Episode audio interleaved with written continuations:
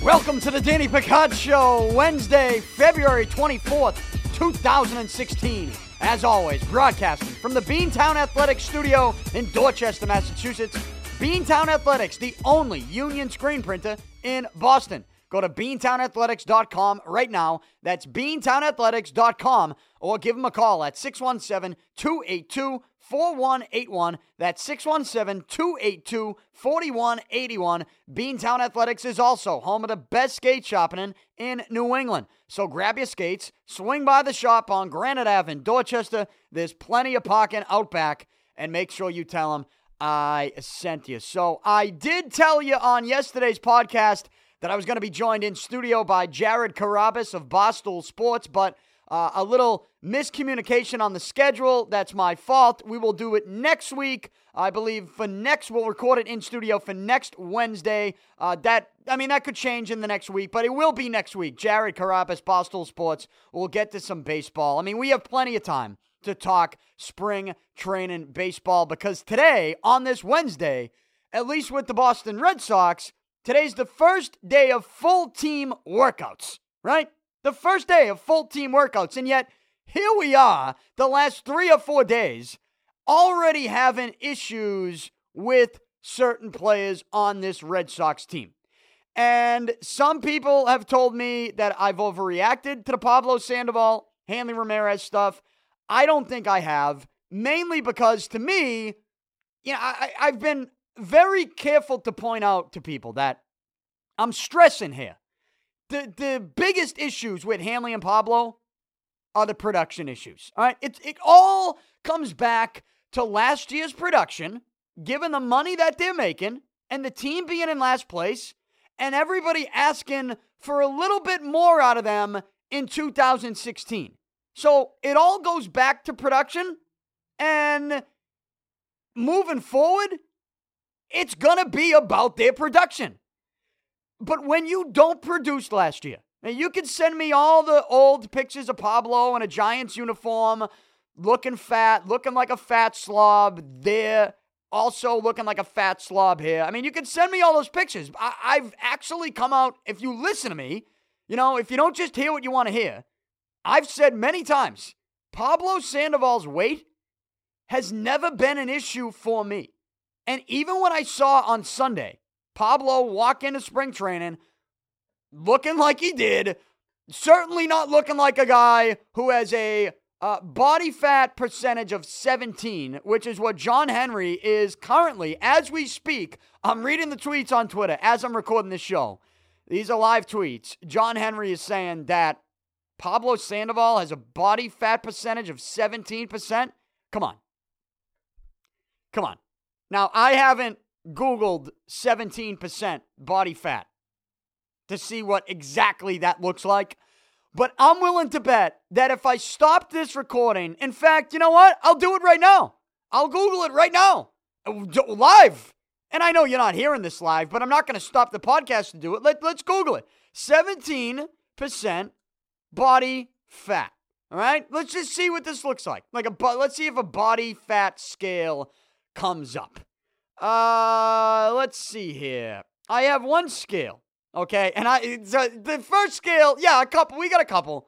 17% body fat is not what Pablo Sandoval is. It's just, that's what John Henry's trying to say. And perhaps this is the product of, there are too many people that are speaking right now from the Red Sox organization. You got Henry today. You had Tom Warner yesterday and the day before that. You had Dave Dombrowski. I don't know. Has the GM spoken? Mike Hazen, has he spoken? Maybe. You have the manager, John Farrell. You got the players themselves. It's just everybody's talking. And when everybody talks, things are going to be said that we're going to laugh at when it comes to something that seems so obvious, that Pablo Sandoval's body fat percentage is not 17%. That seems pretty low to me. And Pablo Sandoval does not look like a guy who has that low a body fat percentage right now.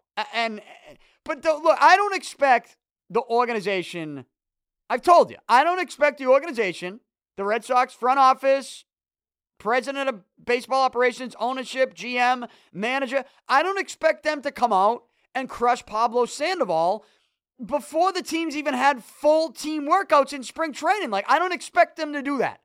In fact, I think that would be a bad decision. I told you yesterday, a bad decision for this team this season and a bad business decision if there is the chance that you are behind the scenes maybe making some phone calls to try to move these guys. You're not going to come out and crush them publicly. That doesn't make any sense. It doesn't do anything to help your team right now, and it certainly doesn't do anything to help your organization if you are maybe entertaining the idea of moving one or two, or maybe both of these guys. I don't know. I don't think you move both. I think you try to move one. I told you yesterday, I think Hanley's got to be the one because he's trying to learn a new position. I can't envision that going well. And, but on top of it all, like all the things that I've been upset about with Pablo Sandoval. I told you, when I saw the video of him walking in on Sunday to spring training, looking like a fat bastard, guess what? I kind of laughed. But then the words that come out of his mouth saying, I got nothing to prove to anybody. I didn't jump on a scale all offseason. They didn't ask me to lose weight. And yet come to find out, the team actually asked them to stay in shape. And they even said, well, you know, the expectation there is that you would lose some weight. Well, you never know if you don't step on a fucking scale. And combined with the words coming out of his mouth and how he looked, I had a problem with it, but I really had a problem with it only because he was awful last year. He didn't produce, all right? He signed a $95 million contract, and he shows up the first year, he doesn't produce. And the team finished in last place, so what I expect from him is a little bit more commitment. And when the words coming out of his mouth show me that combined with how he looks, he didn't put in the work, he doesn't show the commitment to improve upon last year's production, well, I'm upset about that. And I think the organization is too. They can say what they want publicly. I mean, Tom Warner kind of slipped yesterday, didn't he? He said something. He said at one point during one of the interviews he did, because these guys are doing their media rounds. And forgive me if I lost track of who said what where. But Warner did say at one point yesterday that, at least I saw a clip of Lou Merlone on Comcast Sportsnet talking about it last night, saying he was happy to see Tom Warner say he was disappointed in Pablo Sandoval showing up. So there's at least a little hint of maybe how they feel behind the scenes. Look, if I'm Dave Dombrowski, I'm more than disappointed. I'm downright bullshit, okay? That he shows up, and not just shows up looking like that, but saying the things that he's saying. When you had the type of season you had last year, that's what it all comes back to. Same thing with Hanley. Like, not only are you learning a new position, but offensively, the only real reason that you're even getting a shot to play first base for the Red Sox is because they want your bat in the lineup. But they want you to improve upon those numbers last year. So it's just Pablo and Hanley. It all comes back to production, and it's all going to lead us into their production this year. Now, could they, the first month of the season, come out and rip the tits off the ball and you know, be offensive powerhouses, hit 285 to 300. Maybe they could. Maybe they hit 290. I don't know.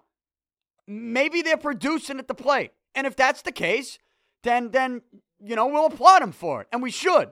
Because that's really what we're asking for. We're asking for the production. But I don't think that it is a reasonable expectation to believe that they'll produce better than they did last year when they aren't showing the proper commitment. They're not showing that they care at all. So that's a problem.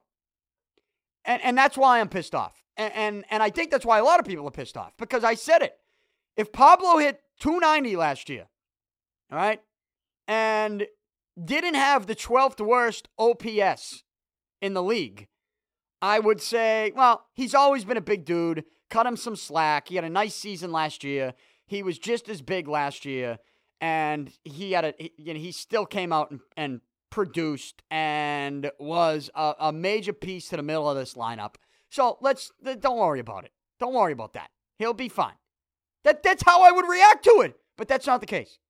And Hanley, you know, I tell you what, here's the deal with Hanley is, you know, if he hit 300 last year, you know, if he hit 30 home runs and drove in 100 runs, perhaps he's still in the outfield. Perhaps he's still in left field, right?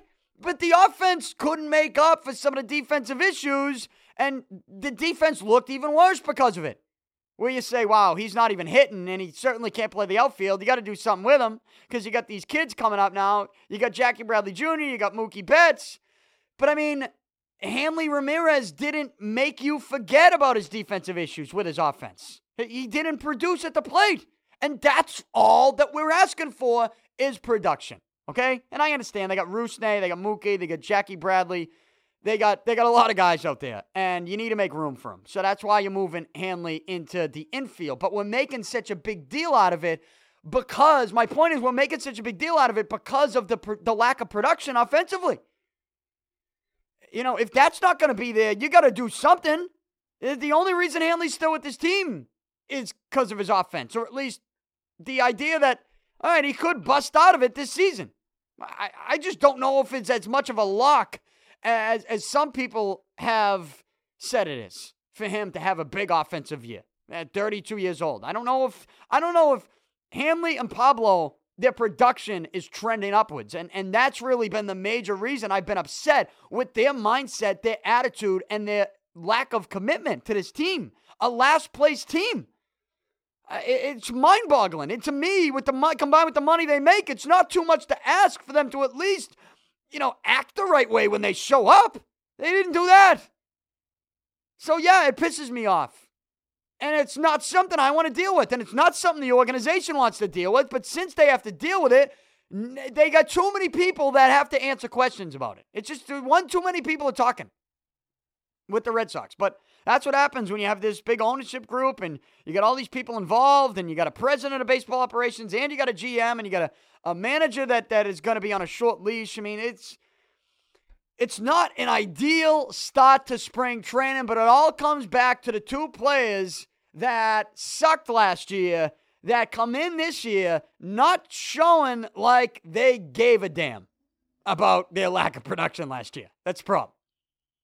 And their production will matter with this team this season. All right? I don't want to do the Hanley-Pablo thing every day. I don't. And we won't. Because there's other stuff going on in the world of sports. It's just, you know, we don't have NFL right now. NBA, we're watching some of these playoff races. NHL, we're looking ahead to the trade deadline, which is this coming Monday. And I'm working on a couple NHL guests to get either in studio or over the phone, either before the deadline or right after the deadline, to either preview it or react to it. I mean, I'll do both. But it's just the NHL trade deadline, you know, it's not, you don't get, like, going into the NBA trade deadline, you got superstar names that I feel like are always on the block or rumored to be moved. In the NHL, do you get that as much? I don't get the sense that you do. So the NHL makes the NHL deadline a little less exciting. And so I don't know how much you actually want to get wrapped up into the NHL trade deadline stuff. But really, before we get into regular season baseball, things like this in spring training will be major storylines.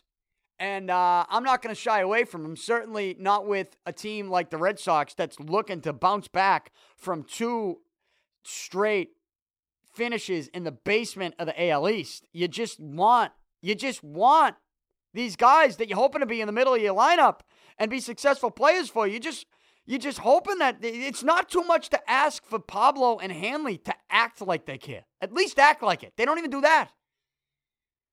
And everybody now is to answer questions because of it. And we'll see how it plays out. But right now, it's not pretty. And I don't think it's an overreaction for people that want to be upset with the way they've shown up to spring training based on their numbers, based on their salaries, and based on the last place finish of the team the last two seasons. I mean, let's go here. Let's figure this out, huh? And until they figure it out, And we won't know if they figured it out, really, until we get into the regular season, when it actually counts, when the games actually count. And until then, you know, we're going to have the basketball playoff race in the NBA. We're going to have the NHL playoff race. We're going to get March Madness, the NCAA college basketball tournament. We're going to have WrestleMania coming up here soon, as I told you a little bit about yesterday. And also, something else we're going to have, which is going to be here next week, late next week. It's going to be back. It returns. What is it? What returns? Deflategate. That's right. Deflategate is back in the news. That is because the NFL, they have hired an attorney who is called the LeBron James of appeal attorneys. That's right. And the appeal hearing, okay, the NFL's appeal, it will be heard next Thursday, March 3rd. Next Thursday, March 3rd, oral arguments will take place before a three-judge panel in the U.S. Court of Appeals for the second unit. It'll be Thursday at 2 o'clock, around 2 o'clock, I think, they're saying. And this is going to be in the news every single day. Court proceedings, court documents, transcripts. I believe we'll be able to read this stuff and see this stuff, much like we saw in the actual Judge Berman hearing. But this is Deflategate. If you're into this thing, then you're going to have some news next week. It begins next Thursday. But the news today is that the NFL, they have hired an attorney by the name of Paul Clement. All right? Paul Clement. He is the former U.S. Solicitor General under George W. Bush. And he has been called the LeBron James of appeal attorneys. How about that?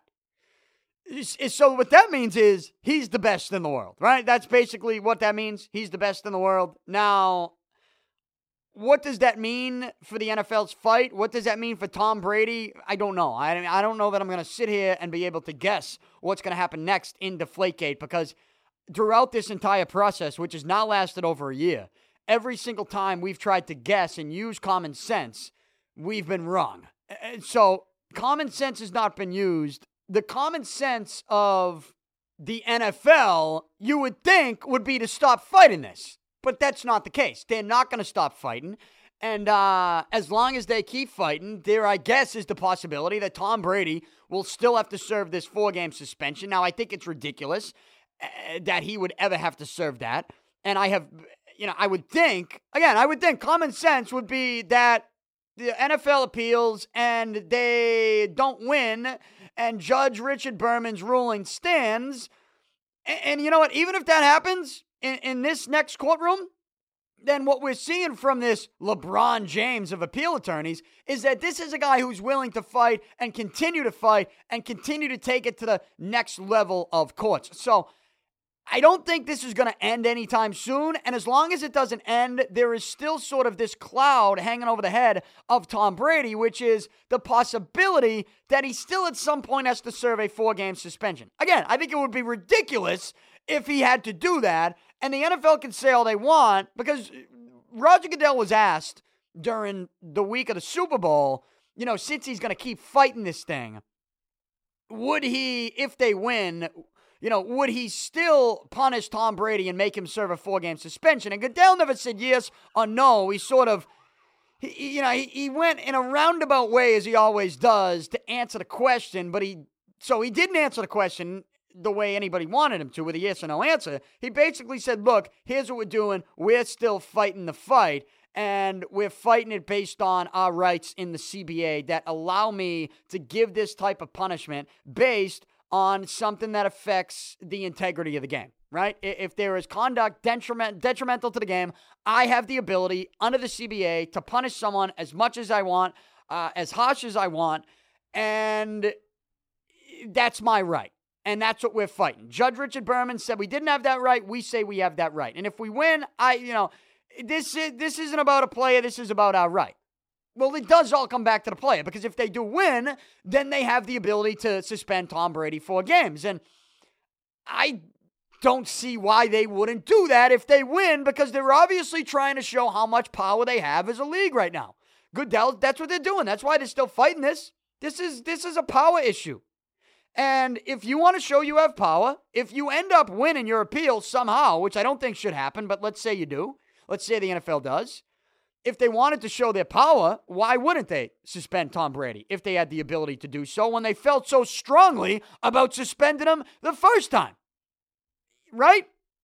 So I think they would still suspend Tom Brady. And as long as this thing is still going, as long as the NFL's still fighting it, and I guess now as long as they're fighting it with this guy, Clement, Paul Clement, the LeBron James of appeal attorneys, and his history is a guy who's going to keep fighting the fight, then they're in it for the long haul. And as long as they're in it for the long haul, there is that possibility that Tom Brady at some point, if the NFL wins their appeal, that Tom Brady would have to serve his suspension. But then, there's going to be more appeals. I don't know where this ends. I don't. I know where I'd like it to end. I'd like it to end with the NFL stop fighting the fight. But they're not going to do that, apparently. And this thing will resume next week, next Thursday. So we'll keep our eye on that. I know there's been a recent discussion based on a Peter King story for the Monday Morning Quarterback, where he says that the league should give the Patriots their draft picks back.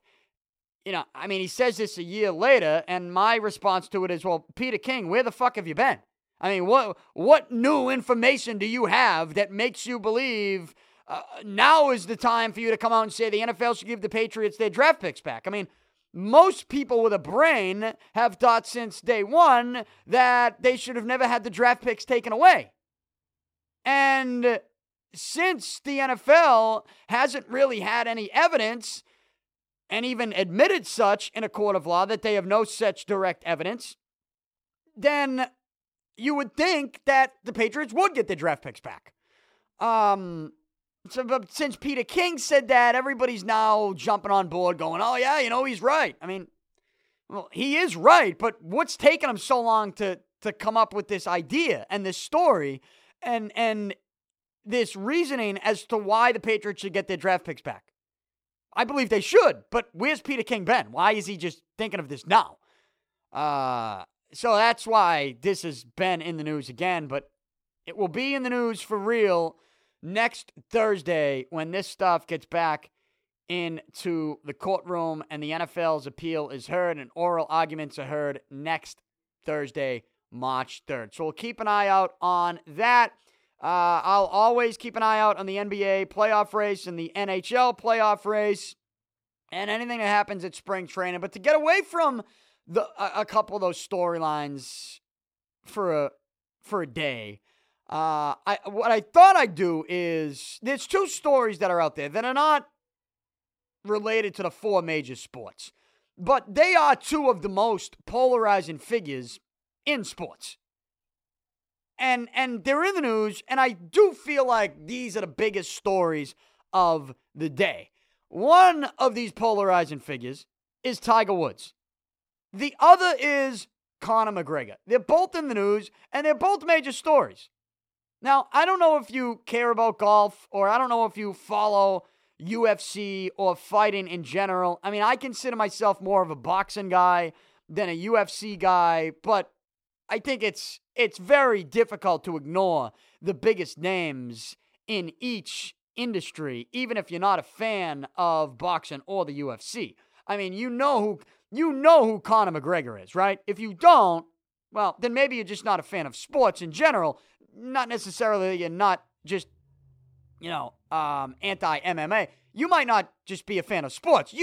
Because you don't need to be a UFC fan to know who Conor McGregor is, right? You don't.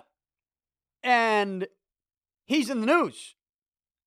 So I'll get to the McGregor stuff in a moment, but I want to begin with the Tiger Woods thing, because recent reports have Tiger Woods suffering some vicious setbacks. I'm just reading tweets from people who seem to be in the know, or at least think they're in the know enough, and have received some type of information that they thought was strong enough to report. And one of these reports has Tiger Woods suffering a setback to the point where he can't even sit up straight, and that he has no foreseeable return. There's no foreseeable return for Tiger Woods right now. And when I say he can't sit up straight, the report is that Tiger Woods has to sit in a car with the chair fully reclined. So he basically just has to lay down wherever he goes. He can stand up and he can lay down. He can't sit up straight with his back at a 90-degree angle, right, with his legs. That's a problem, you would think, to the point where if you had that type of problem, you probably wouldn't be able to swing a golf club. Now, that's a pretty strong report for one of the biggest names in the golf world still.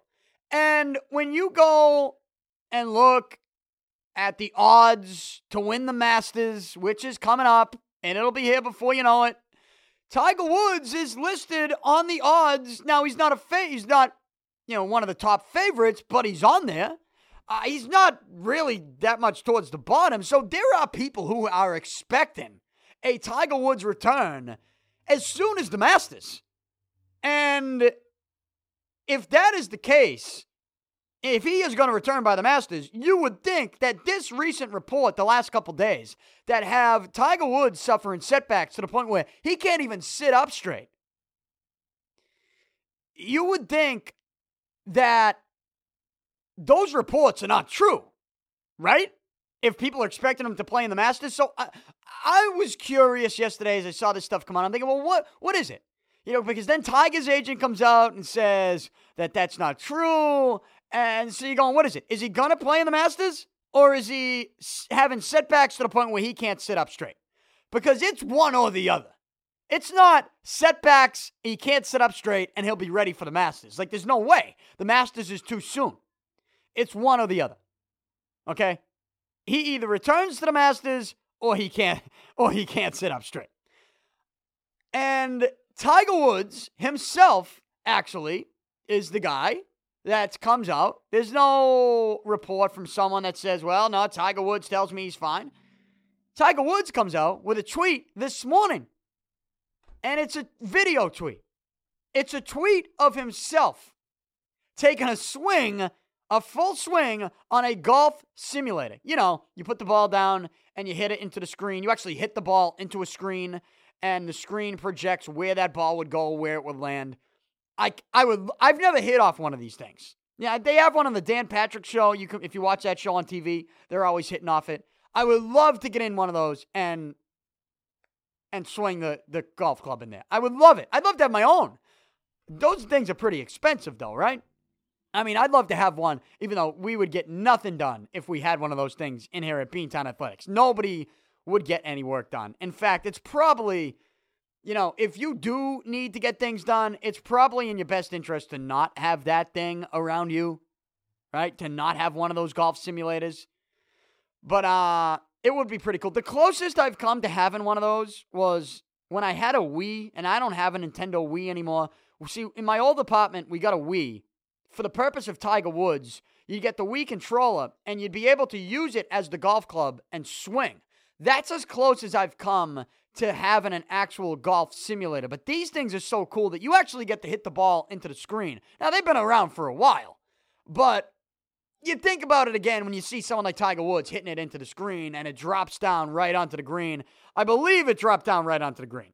I believe he put it on the green. If it wasn't a green, it was the fairway, and then he was going to have to hit over something else. Maybe it looked like it might have been a dog leg right. Right? Is that what it looks like? I only watched it once or twice. But it was basically a great shot from Tiger Woods. I don't want to sit here and say that those things are perfect, but you would think, since they're that expensive, they probably are pretty good, gives you a pretty good vibe as to where that ball would go if you hit it like that in real life. So I'm going to say that I trust it, and I trust the accuracy of the golf simulators that are out there, and I think I'm going to trust the one that Tiger Woods has, because he probably has the best of the best. Okay? And he takes that type of swing, and he tweets out the video today. And I believe he said something along the lines of making some pretty good progress. That would look like some better progress than the report that came out that said he can't sit up straight. So I think we know which one to believe. That maybe he is closer to playing in the Masters than this report wanted to make it out to be. And I guess we don't believe. You can't believe that report, right? That he can't sit up straight. If he sits in a car, he has to sit in a reclined position. I mean, that can't be true. And he basically just proved that report to be false by standing up, taking a good old hack into his golf simulator, and showing the world that he actually is progressing nicely, to the point where, well, if he can swing like that, you would think that perhaps a return for Tiger Woods isn't that far off. And if you happen to be someone that has one of those golf simulators and you would like to work out a little deal so we can get one in here at Beantown Athletics, be my guest and reach out to me, because we would love to do that. And we would love for then the business of Beantown Athletics and the Danny Picard Show to be completely shut down, because I wouldn't be doing a podcast and they wouldn't be getting any screen printing work done. We might improve our golf game. That might happen, but we wouldn't get much work done. But I'm willing to take the risk. I'd love to have one of those things. That would be sick. I've always thought of building a net, like, in my yard. Yes, in Salty, I got a pretty big yard. I do. We used to have a pool in my yard. My block, growing up, where my parents still live, the house I grew up in, the pools on that block, we had the most pools in Salty out of any block, I think. I mean, it wasn't like...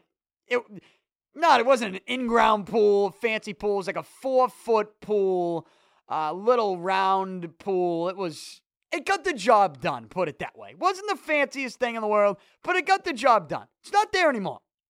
It got the job done. The point is, my yard's decent size, good enough to where I could have a net in the back. And I've always thought of that, like getting some type of net, building some type of net to hit golf balls into. The concern would be, you know, this house is all around you, and if anything went wrong and you just drove a ball into that net and it ended up going through, you could kill someone. So, now I know you say you put like 4 nets in there and there's no way it could get through. There would still be that fear in the back of my mind that one of those balls is getting through. And one of those gets through, you got your driver out, you got a 5-iron out there. You know, if you're not necessarily hitting a 9-iron and putting it up in the air, you're getting a line drive shot, you could put it through someone's window, right off someone's head, and kill them. I mean, that's what could happen. So that's really my fear with that, and that's why I've never gone through with the net to hit into in the yard. But it would be great. But what would be perfect would be one of the golf simulators that you see Tiger Woods hitting into. That's what would be great. And if anybody knows where, you know, if you... You know somebody who's selling them, and company that sells them, you want a little live read for it? You could take one in here. Beantown Athletics. Just throwing it out there. Outside of the Tiger Woods stuff, because it looks like he's going to return sooner than this report, the last couple days made us believe. I get to the other most polarizing figure in the world of sports, and that's Conor McGregor. And the news on Conor McGregor, current UFC featherweight champ, who just, you know, beat Aldo, won the belt at 145. Conor McGregor has been dead set since he won that fight on moving up the ranks and immediately getting another belt. And he wants all the belts. He wants them all. He wants to move up and get them all. And his next scheduled fight was supposed to be UFC 196 on March 5th against the lightweight champ, Rafael Dos Anjos. who fights at 155, and again, who is the lightweight champ. So McGregor would be moving up in weight from featherweight to lightweight at 155. And the news yesterday was Dos Anjos had to pull out of the fight because of a broken foot. It marks the second straight UFC champ to pull out of a fight with McGregor, and he had a broken foot. And the question now is, what happens with McGregor? Well, that was the question yesterday, actually. Today, we know the answer. McGregor will still fight on March 5th at UFC 196 in Vegas. He won't fight against Rafael Dos Anjos for the lightweight championship. Again, he would have to fight at 155, having won his previous fight at 145. McGregor would have to go up to 155. Now, McGregor's got to go up to 170 because he will fight welterweight Nate Diaz in a non-title fight at UFC 196 on March 5th. So, McGregor not only was going to move up one weight class to the lightweight division to fight Dos Anjos and get another title, but now, in a short period of time, in just over a week, he's going to have, we'll call it a week and a half, he's going to have to get up to 170 to an extra weight class. He's going up two weight classes to fight a welterweight, Nate Diaz, in a non-title fight. So they'll fight at 170, and, Nate Diaz, he is somebody that's going to talk some trash, too.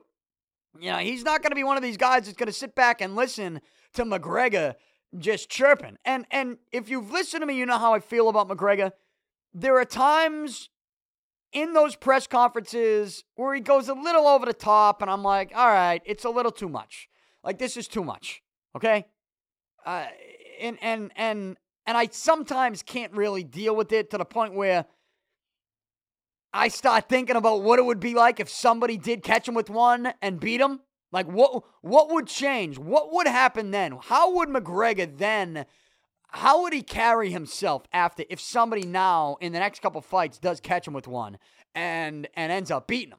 Like, can McGregor carry this personality, this over-the-top, outrageous personality? Can he keep doing this? Can he keep acting like this? Because there are some times where I just think it's too much. I will say, he is entertaining, and he is right when he says, the people come and watch him. I mean, he is putting butts in the seats.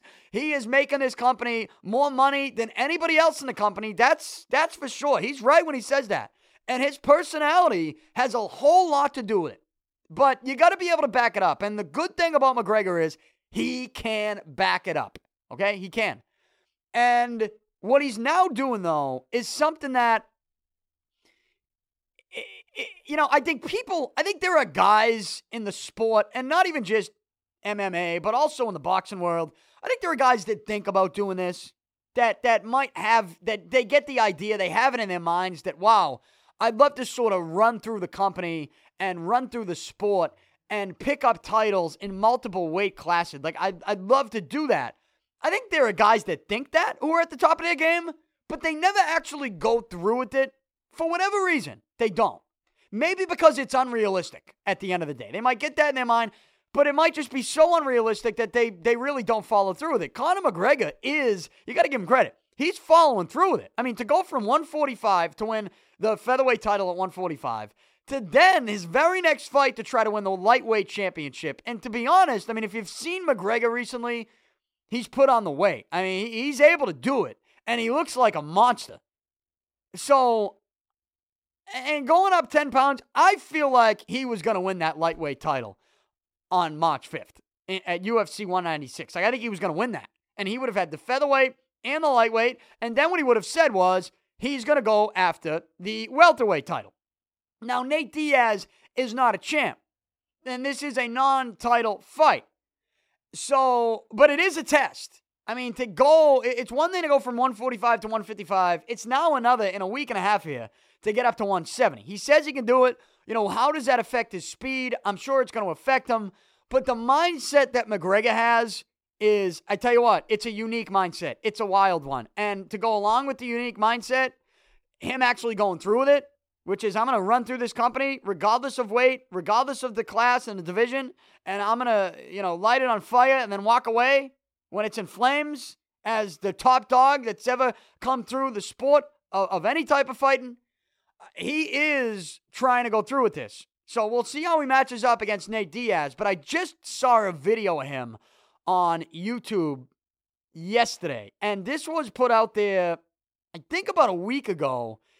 And again, it was unknown that Dos Anjos was going to back out or have a broken foot. So to this point when this interview was done, and I'm getting this from Severe MMA. So if you go to Severe MMA's YouTube page, they have a nice one-on-one interview inside the locker room. It looks like after a training session with McGregor. McGregor, he's got the shirt off. He's jacked out of his tree. And you can tell he's put on some weight, some muscle mass. Not in a bad way. Not in a Pablo Sandoval way. He's put it on in a muscle mass form, the way you need to do it if you want to compete with somebody in a higher weight division. And I'm watching this interview, and it wasn't an interview in which he is coming out and maybe saying, calling out guys specifically by name as much as he usually does. Because again, I think those interviews are a little sometimes over the top. This one, it was extreme, but it's the best one I've seen to really get you in the mindset of where McGregor is at right now and what he has planned for himself. And I'm going to play a couple parts to this because I mean, it's eye-opening to me just to sort of get into his mind. It's one thing to see some of these press conferences where he's just calling out, like, Aldo, right? Those one-on-ones with Aldo, they did their media rounds, and they had all those big press conferences, and he's getting in his face, and he's calling him out. And that's different, though. That's him going after the guy he's fighting next. Just to listen to McGregor talk about where he stands in the business and how he doesn't care about division or weight class and he wants to take all the belts, it comes off kind of like a WWE type interview, right? It comes off like that. But you have to put it aside that this isn't WWE. This is real life. And he's stepping in the octagon with guys that want to kill him, okay? And the guys he's stepping in the octagon with, he wants to kill as well. So this is real life. This is real fighting. And he wants all the belts. There's one thing to say it. There's another thing to do it. At least he has proven that he's putting his money where his mouth is, and he's going for it. Can he do it? I don't know. But I thought this interview this past week on YouTube with Severe MMA, I just want to play a clip for you here because I think it's highly entertaining, and it is one of the better interviews I've seen and heard from Conor McGregor. It's one that I don't really cringe and say, all right, this is a little too much. It's one where I think he's open about, here's his mindset, here's what he's setting out to do, and, if you don't like it, go fuck yourself. Or at least try and stop me because I'm coming for you all. I mean, this is great. Here it is. I'll play it for you. Again, from Severe MMA. Do you think that people are just too quick to say, oh, Conor's picking what he wants, Conor's doing what he wants? I am picking what I want, and I am doing what I want. When you can rack up $400 million in revenue for the company in back-to-back events, you can do whatever the fuck you want. I'm living the whatever the fuck I want life. That's the life I live. Whatever I want, whenever I want, and I have earned that through hard work, through sacrifice, and that's it, through victory. I got the fucking work here. I'm coming for that belt. I'm coming for the next belt. I'm coming for the whole company. Look at everyone down there. 180 to 200, easy, everybody. Everyone I'm sparring is well over welterweight. I've got middleweights coming in fresh to try and wear me down. You know what I mean? So why not go up? They get slower and they get less free up there, I feel. They're stiffer, they're even more stuck than the lightweight division. So I'll keep going. I'll keep eating, keep training, and keep going until fucking all the belts are wrapped up. I'm afraid of no one. I'll go up and fight anyway. And that's it. Anyone can come down and step in that cage with me or any cage and see how they fare.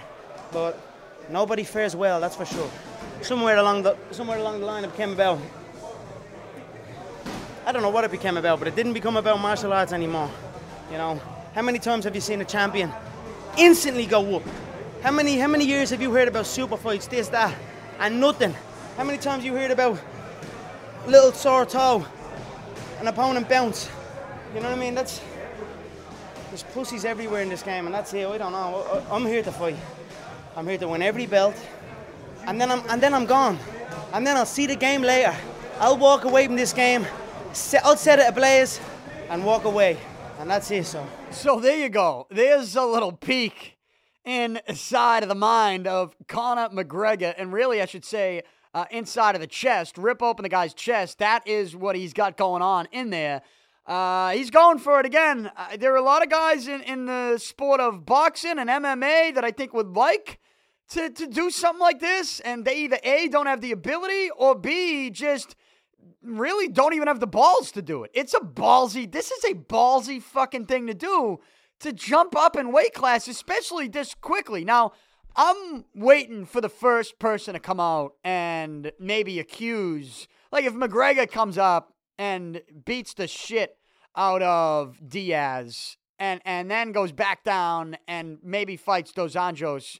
I mean, who knows? Maybe McGregor beats Diaz and then he gets a shot at the welterweight title. And then he wins that and falls down and waits until Dos Anjos is back with that belt and fights him. And maybe he has the featherweight, the lightweight, and the welterweight.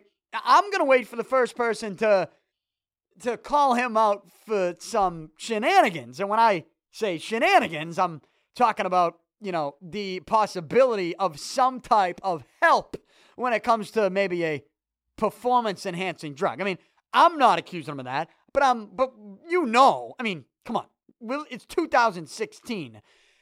PED accusations, they get thrown out there like it's nothing these days. So I'm just waiting for the first person. You know what? It might even be Diaz.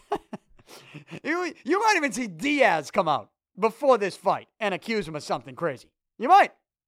And you know, that might even be worse for Diaz, because that might give McGregor even more fuel to his fire to go out and actually do this. But it's a ballsy move, and a lot of guys don't do it, one, because they don't have the balls to do it, and two, they don't have the ability to even think that it would be realistic for them to just run through different weight classes and try to win different belts in a short period of time. But McGregor's just kind of a psycho.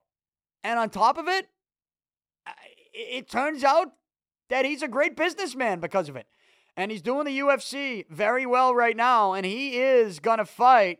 You know, it's one thing to talk the talk. It's another thing to walk the walk, and McGregor is certainly attempting to walk the walk. So he will fight Nate Diaz at 170 on March 5th, UFC 196. Holly Holm also on that card. So I'll be paying attention to that. Really, the fight we want to see, though, is Holly Holm versus Ronda Rousey. And I'll be rooting for Holly Holm. Like, I don't want her to lose this next fight. I don't think that would be very good for the women's division. But that's where we stand in the UFC world. And anything else that happens or is said by any of these guys, I will react to it. You know, it is good there to get a couple minutes of something else that's not Pablo and Hanley. Because I sit here on my computer during this podcast, and I do refresh Twitter. I mean, it's something that I do. And if there's something breaking news that happens, I got the TV on in front of me here at the Beantown Athletics Studios. And if something breaks, then I'll react to it. You know, a lot of the reaction on Twitter right now has to do with Pablo Sandoval and his weight, and John Henry coming out saying he's 17% body fat, which everybody knows is bullshit if you know anything about body fat percentages, and especially if you've seen Pablo Sandoval the last couple days. But now, in the last half hour, I'm reading quotes from Pablo Sandoval himself from reporters down at spring training that is saying Pablo himself is saying that he's down from, 23% body fat last year to 17% this year. He's confirming it, what John Henry said. I mean, what would be the real confirmation would be the actual body fat percentage test. And I don't necessarily know that Pablo Sandoval is going to stand there in front of the media and give anybody that. But it speaks to the fact that, you know, here's what I think. I think if Pablo Sandoval showed up to spring training and he said, you know, the fact that he came out and said, I never weighed myself. this offseason. It's just mind-boggling. And then he said, I don't have anything to prove to anybody. Again, yes, you do. Your production last year was horrible, so you do have something to prove. You just signed a $95 million deal. You know, if he didn't say those things, I don't know that we would be reacting to this stuff the way we're reacting to it. But because those words came out of his mouth and his mindset was this one of just a careless asshole combined with how he looks, well, this he made this a story. He did. He made this a story. The way he showed up with his attitude at spring training. And the Hanley stuff at first base, I mean, I do think the Hanley at first base was going to be a story anyways, but I do think it would be less of a story if he showed a little bit more commitment to it. If he did show more commitment, and he didn't show that. So these two guys brought it upon themselves, and they put the pressure on the organization to defend them right out of the gate. And when we start getting into descriptions now with the defending players, all of a sudden it looks stupid, and it looks even more foolish, right? So it continues to pour out of Fort Myers, and I'll keep my eye on it, and I'll continue to react to it as well. Hopefully, at some point, we can escape it. It felt good to escape it just for a few minutes with the Tiger Woods and the Conor McGregor stuff, but you know, at some point, we need the games to take place for us to actually be able to evaluate these two guys. And I think when we evaluate their production, we're going to look at Pablo and what he does at the plate. We're going to look at Hanley and what he's doing at first base. And if it looks awful or if it looks like it did last year, then for either of these two guys, then we're going to call for their heads. And we're going to call for the team to make some type of move, because it's all going to come back here to how they entered spring training, and we're all going to remember this mindset of the carelessness that they had to bring to the table when they showed up at Fort Myers. So, yeah, a lot of pressure. I mean, look, there's just more pressure on these guys now, and we'll find out if they can take it. And it's another aspect of this whole thing, too. It's a whole other aspect. Can you take this pressure? Can you handle this? They have not played in this type of market for an extended period of time where we know or get any type of sense as to whether or not they can handle this pressure. Pablo didn't have to deal with this type of pressure in San Fran. Yeah, there's love in your baseball team in that town. That's one thing.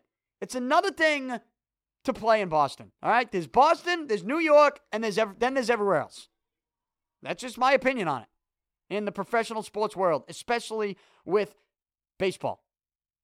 Sandoval hasn't had to deal with it for an extended period. And Hanley, you know, he hasn't either. Florida, then LA, now Boston, and now a new position in which he's going to touch the ball every time it's on the ground. And he's going to have a lot of decisions to make over there. And he's going to have teammates yelling at him. He's going to have us yelling at him. Fans, media. They might even be faced with even more pressure when they fire the manager if it doesn't begin well. There's just... We're talking about too much stuff right now that I didn't think we'd be talking about. I didn't think we'd have to be talking about this stuff, but we are. And it's not an overreaction, I don't think. But we're a long ways away from opening day, so we'll keep our eye on any of the storylines down at Fort Myers and also on the NBA playoff race, the NHL trade deadline coming up on Monday, and anything else that goes on in the world of sports, I will react to it here 5 days a week. Subscribe at DannyPicard.com, also on iTunes, Stitcher, TuneIn, you name it. Anywhere podcasts are available, you can get this show. Again, I broadcast every single weekday, 5 days a week. Follow me on Twitter at Danny Picard. Like my Facebook page, facebook.com/The Danny Picard Show. I did put a poll on my website, and that's based on one bit of NFL news that is roster-related and player-related and on-the-field-related, and it's RG3-related. And the question is, now that the Redskins have said they will part ways with RG3, where will RG3 end up next season? And the options I've put were based on some of the options they gave you in some of the props in Vegas. Will RG3 end up with the Houston Texans? Will he end up with the Dallas Cowboys, the LA Rams, the New York Jets, or other. Vote right now at DannyPicard.com, and I'll go over some of those results on tomorrow's show and react to the top stories of the day like I do every single weekday. I'm out. Talk to you tomorrow.